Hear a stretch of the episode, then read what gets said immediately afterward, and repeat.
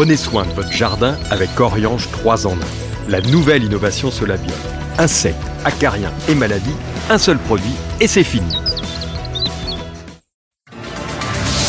Pour savoir tout ce qu'il faut faire dans votre jardin cette semaine, suivez le Pense-Bête jardinier de Patrick et Pierre-Alexandre. Mon cher Pierre, je sais qu'en cette période de l'année, tu veux pas beaucoup travailler dans ton jardin, mais nous avons l'habitude quand même de faire une sorte de pense-bête jardinier pour nos auditeurs qui, eux, peut-être sont pas comme toi, ont envie, coûte que coûte, d'aller travailler. Qu'est-ce que tu ferais? Bon, on peut lui acheter un sapin de Noël déjà?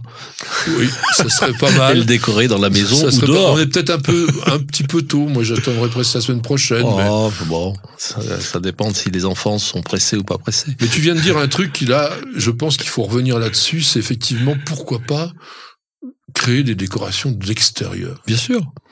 Il y a tout un tas maintenant vraiment d'accessoires que l'on trouve dans les jardineries qui vous permettent de transformer votre univers, votre petit jardin ou votre balcon simplement en un espace un peu féerique. Et je pense que même si on n'a pas d'enfants, même si on est un petit peu âgé, participer à la fête de Noël grâce à des décors comme ça, mettre son jardin en fête, je crois que ça vaut quand même. Oui, ça vaut le coup. Et puis, on se peut aussi le décorer avec des éléments naturels, acheter des coloquintes. Euh, euh, on a parlé euh, dans notre émission des, des pommiers décoratifs, d'aller couper les petites pommes, de les accrocher. Enfin, on peut se faire un vrai décor naturel avec de la mousse, du lichen. Voilà. Et, euh, Des branches de houx, Des branches de houx, tout à fait, euh, ou d'aller se promener dans la nature, euh, de, de, de couper les arbres qui sont encore en fruits, du prunelier, de l'aubépine. Enfin, il y a plein de choses à faire, quoi. C'est euh, et euh, je pense que c'est un moment de fête euh, et le et quand on accueille euh, bah, des invités chez soi, c'est bien de les faire entrer dans un joli décor.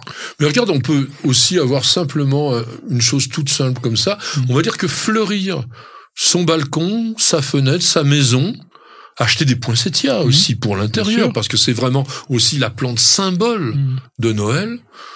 Ah, ça nous change la vie, ça nous fait euh, du bien, ça nous fait nous évader. Alors, puisque nous sommes dans l'idée quand même de jardiner, je voudrais vous mettre en garde sur une chose que l'on fait pas suffisamment parce qu'on estime qu'en hiver c'est pas utile, c'est arroser les plantes du balcon.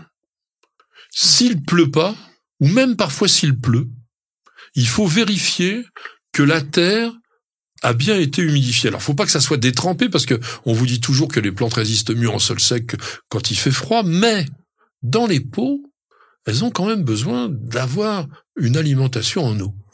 C'est tout à fait vrai, et notamment ces deux dernières années où on a eu des hivers relativement secs, euh, bah, chez nos clients, on a perdu des plantes euh, qui sont mortes de soif en plein hiver, ce qui peut paraître un peu étrange. Et il y a autre chose dans le jardin, si vous avez planté des végétaux persistants au mois d'octobre, au mois de novembre, eh ben, il faut continuer à les arroser, c'est-à-dire de faire au moins un arrosage par mois. Et pour les pots sur les balcons, alors si votre balcon est abrité parce qu'il y a un autre balcon dessus, donc l'eau ne tombe jamais, c'est un ou deux arrosages par mois. Autrement, un arrosage par mois, ça devrait suffire. Ça devrait suffire, oui. Ça dépend aussi de la température ambiante.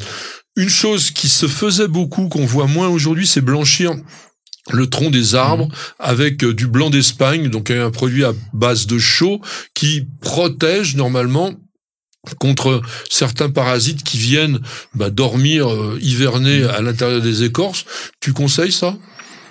On ne le fait pas, mais ça peut être, par contre, ça peut être très joli. Ça peut faire un élément de décor dans le jardin. Oui, alors on voit le paysagiste qui parle. C'est vrai qu'on peut s'amuser à faire des, des colonnes de buren Exactement. dans son jardin avec du blanc d'Espagne. Alors, on parlait d'arrosage, il y a aussi du non-arrosage. Les plantes succulentes, les cactées, si elles sont dans des endroits relativement frais, on va dire entre 5 et 12, 15 degrés, on ne les arrose pas Mm. de l'hiver. Mm. Parce que la pourriture les fait plus facilement périr que la sécheresse. Il y a un travail aussi, toujours un peu dans le verger. Si vous avez des palmettes, ou même d'ailleurs au, au niveau des plantes d'ornement, dans les grimpantes, c'est de vérifier les armatures. Hmm. Parce que c'est bien en hiver, surtout quand on a des plantes persis, euh, pardon, caduques, on voit beaucoup mieux où ça se situe. Voilà, changer les, on peut changer les tuteurs et surtout aussi vérifier quand on attache ces plantes avec du lien, Au bout de trois années, bah, la plante, la tige grossit et le lien peut l'étrangler. Donc il faut aller vérifier vraiment tous les tous les liens. Donc c'est le moment et en même temps, ça nous permet de faire le tour du jardin, de se promener. Alors attendez qu'il fasse beau et que les températures soient un peu clémentes pour faire ce genre de ce genre d'activité. Oh bah, oui, oui, quand il vous restez à la maison tranquille. D'ailleurs, bon, à la maison, on peut toujours se faire plaisir et leur faire plaisir en les éclairant.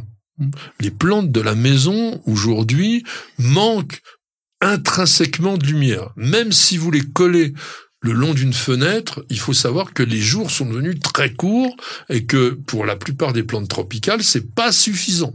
Les plantes tropicales, elles sont habituées à avoir 12 heures d'éclairage par jour.